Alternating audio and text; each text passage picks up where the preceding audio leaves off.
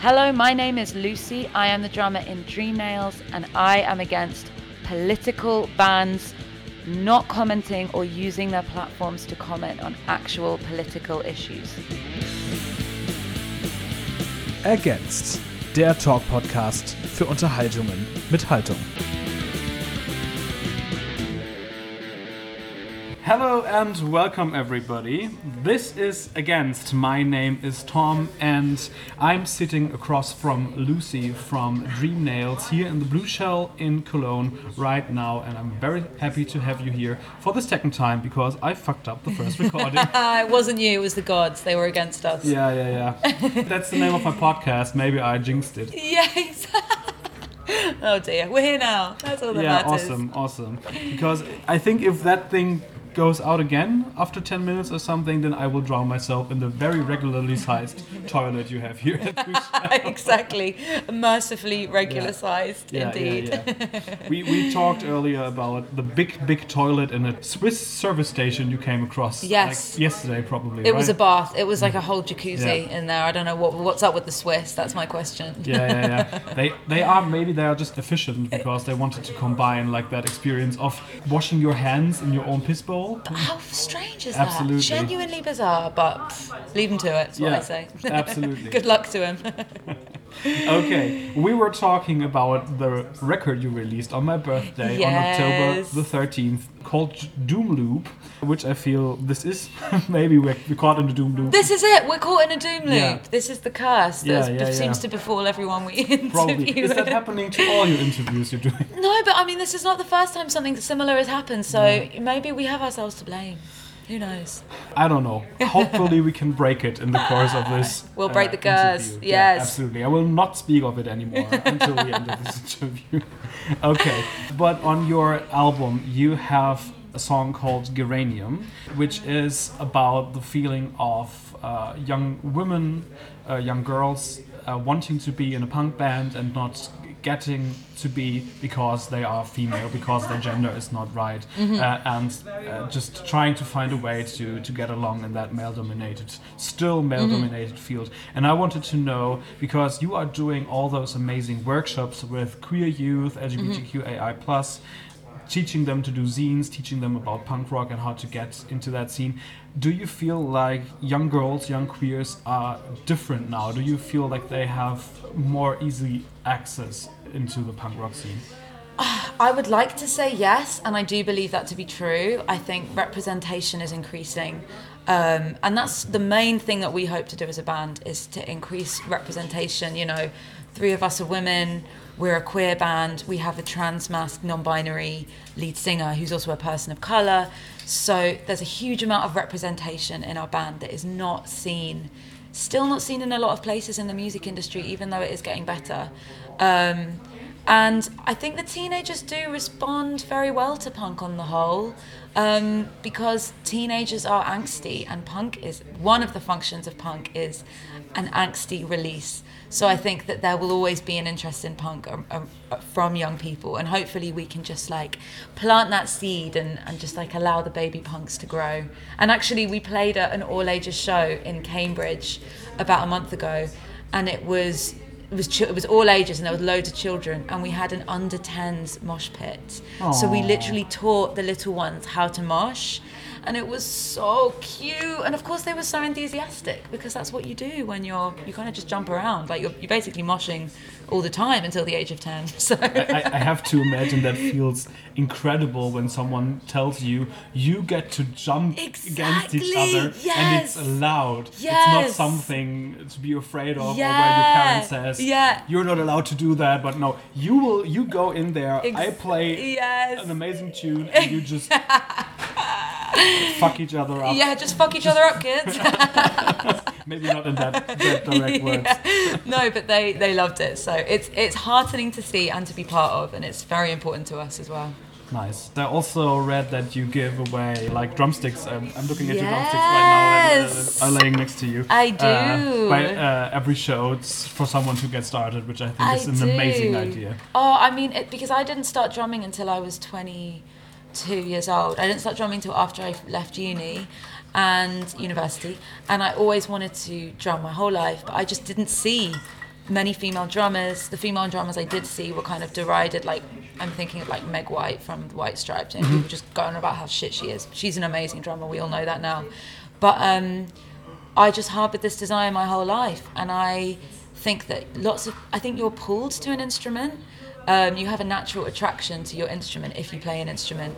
And so I just want to encourage people that maybe have always wanted to play the drums or have just started learning and sort of pass on the baton, lit, quite literally pass on the baton. Nice, that's really cool, yeah. The symbolism is there, definitely. Yes, yeah. exactly, exactly, very neatly, it's come also, to think of it. I feel like it's also a very nice message to, like, late bloomers, because yeah. I'm, I'm, I just turned twenty-four, uh-huh. so I talked about my birthday, and I... I was in a band when I was younger, but uh-huh. it was a shit band. And I, I would love to be again, but I feel like whenever I think about that, I feel like I'm already too late because all those uh, great young bands started way earlier. No, I mean, like, I get it. It's scary when like all the bands yeah. are like nineteen and we're like yeah, yeah, all yeah, over sure. thirty. Like, what the fuck are we doing? But um, no, I mean, I didn't start playing with Dream Nails until I was twenty-five, I think. So yeah, it's you should just do it. Nice. Yeah, you're young. You're you're a young sprogling. I will see what I can do. Yes, good. uh, speaking of seeing what you can do, I read in an interview that you want to become the biggest queer punk band mm-hmm. in the world, and mm-hmm. we talked about that earlier. Mm-hmm. And uh, I just wanted to know how you measure that, how you measure being really successful as a as a queer punk mm-hmm. band. Mm-hmm. Okay, so. I mean, I think it's easy to measure success as a band, and that's something that even though we want and we aspire to, we try not to get too hung up on. So I'm thinking about, you know, the, the hallmarks of a big band, being played, being put on at the right festivals, the cool festivals, you know, getting millions of streams on Spotify, being in all the cool music publications, just, you know, getting the right press, the right festivals, the right support slots. Um, I think that's how bands traditionally mark success, and that's something that, as I say, we do want and we do aspire to and we do work hard towards, but also we see our success by our effect in the world. We're activists. We see ourselves as activists as well as musicians. So we measure our success by, are we going to kind of galvanize people? Are we going to galvanize especially queer young people into feeling like they can be in a band as well, they can start a band. We want to be the band that launches a thousand bands, and I think that that is ultimately how we'll mark our success in the future. Such a good sentence, again. That is actually a quote from like an old English play. It's Seriously? Yeah, yeah, yeah, like, are you, is this the face that launched a thousand ships? So oh. I'm like, are we the band that launched a thousand bands? So sounds like something about the Trojan War or something. It, it, yeah, no, it literally yeah. is. Yeah? It was about Helen of Troy. Yeah. yeah. I'm I'm exposing nice. myself as a literature geek, but that's cool. here I, I am. I'm studying literature. There you German go. Me too. Right. English literature. Oh, cool. Actually, that play that that line is from a version of Faustus. No way. But it's the Christopher Marlowe version, so it's like the the British. That's so version. Interesting. Yeah. There you it's go. Just a little bit just nerding. Way late, way late there. Absolutely fine. I love that. I love that. What I also love is your stage outfits. I don't know, it's mm. really cold. I don't know if you get to wear oh, anything we're getting them flashy. On. Oh, we're, we're getting flashy. Nice. Better believe it. I'm so in love with that because I always love that sort of self-expression and yes. just trying to find the look. I'm uh, trying yes. to do that myself. You are. No, I was. I love the, I love your look. I love the dungarees. It looks Thank sick, you. Genuinely. It's my first pair I got it literally five days ago. Oh, you're rocking it. Thank you. Yeah, they look very, they, they were calling you and you answered. Seriously, I bought them because it's the first dungaree I ever found that fit my body shape. Nice. Okay, you're rocking it. I'm happy you found them.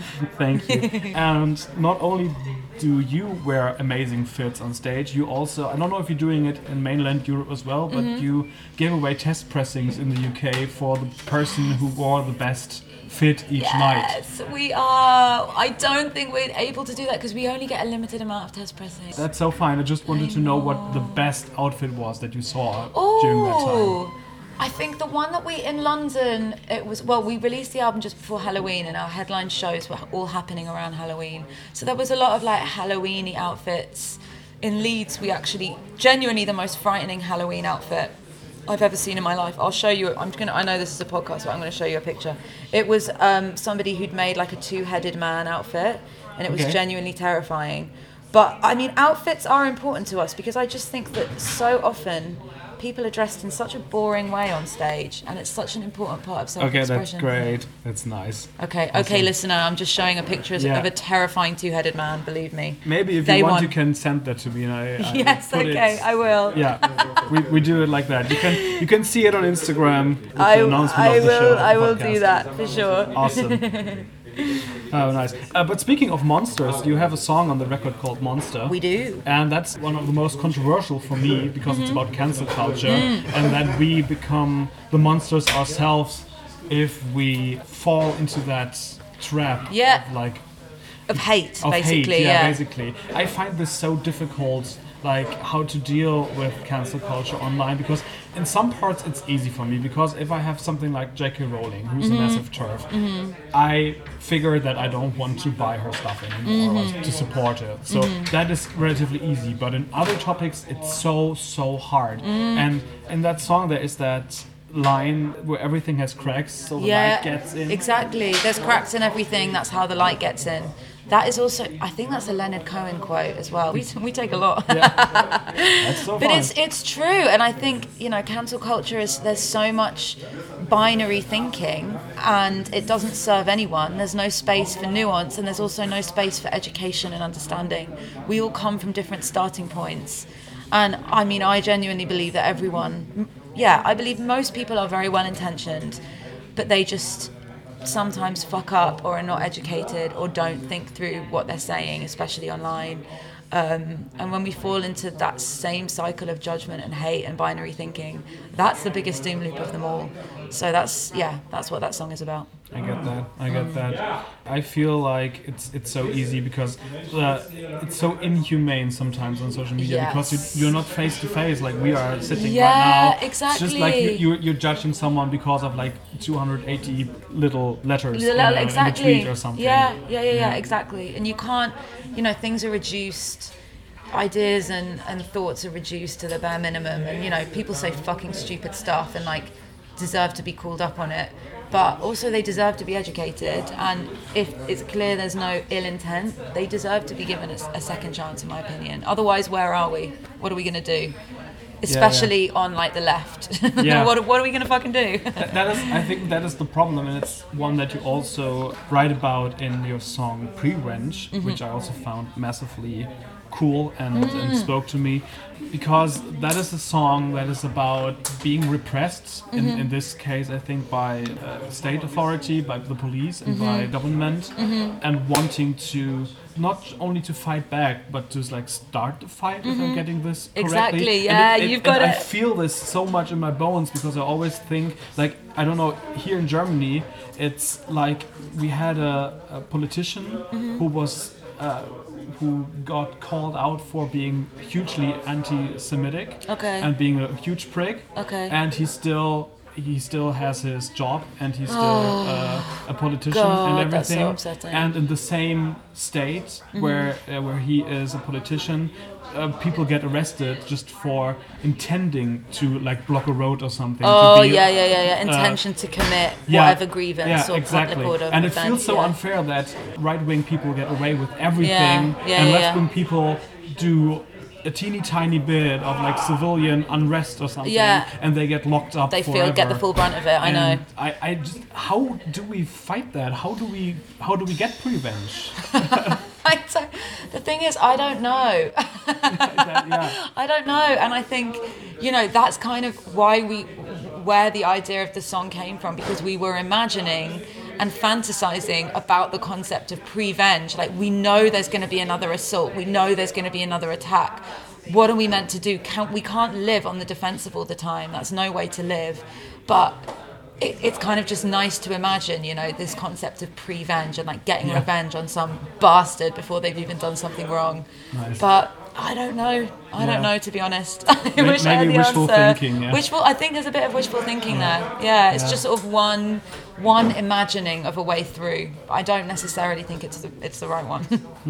Another song on the record that maybe is a little bit different than the others is the last one. And yes. I think that's intentional. Yeah. It is called Time Ain't No Healer. Yes. And it's uh, written on piano, and yeah. it's, it's very calm compared to the others. Uh-huh. And I read in a track by track you did for Noise that this is the song to break the doom loop. Mm-hmm. Uh, and I think there's a message about empathy in there and something. Absolutely. But I wanted to know, how does this song and how do we break the doom loop?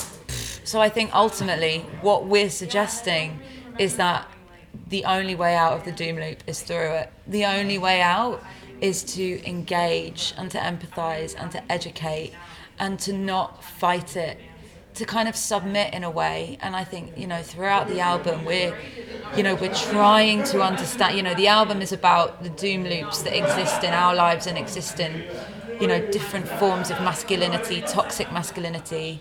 Um, and I think the main way we posit of moving out, of getting out of the doom loop is just by moving through it, embracing our own joy and happiness and fun, for example, in songs like Ball Pit, um, or in Femboy, different ways of like expressing masculinity, um, trans masculinity specifically. Um, and yeah, I just think, yeah, the the only way we're going to get out is to go through it and to engage with it and to just try and, and have some compassion. And maybe as punks, we're just maturing a little bit and we've still got that angst and we've still got that anger, but we're just trying to harness it and to really try and connect with other people who might have differing views to us, and that's one, one way we might get out of it. Putting the anger in, into something productive, maybe. Exactly. Instead of something destructive. Exactly, yes. Very, very nice. I have oh, one last question. Of course. Because I think you want to go eat something. I, I want to eat. Also want to eat something. Okay. Have you already had chips here in Cologne? No. Because I need advice from the Chips Advisor. Oh my maybe. God, no, we need advice for Chip Advisor, because you, you need to tell us the best place to go. Okay.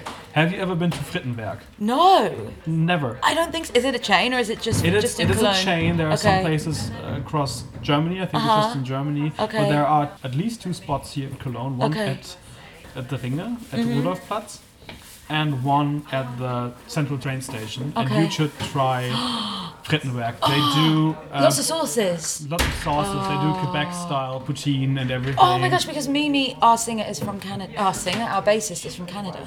So yeah, so... That, that might be the place for you to go. Oh, okay. Thank you for the tips. Stay tuned for the next episode. Nice. In your honor. Okay. Thank you so much for taking the Thank time. You, Tom. It was an absolute pleasure. It was a pleasure too. Thank you. Thank you. AGAINST! Der Talk-Podcast für Unterhaltungen mit Haltung.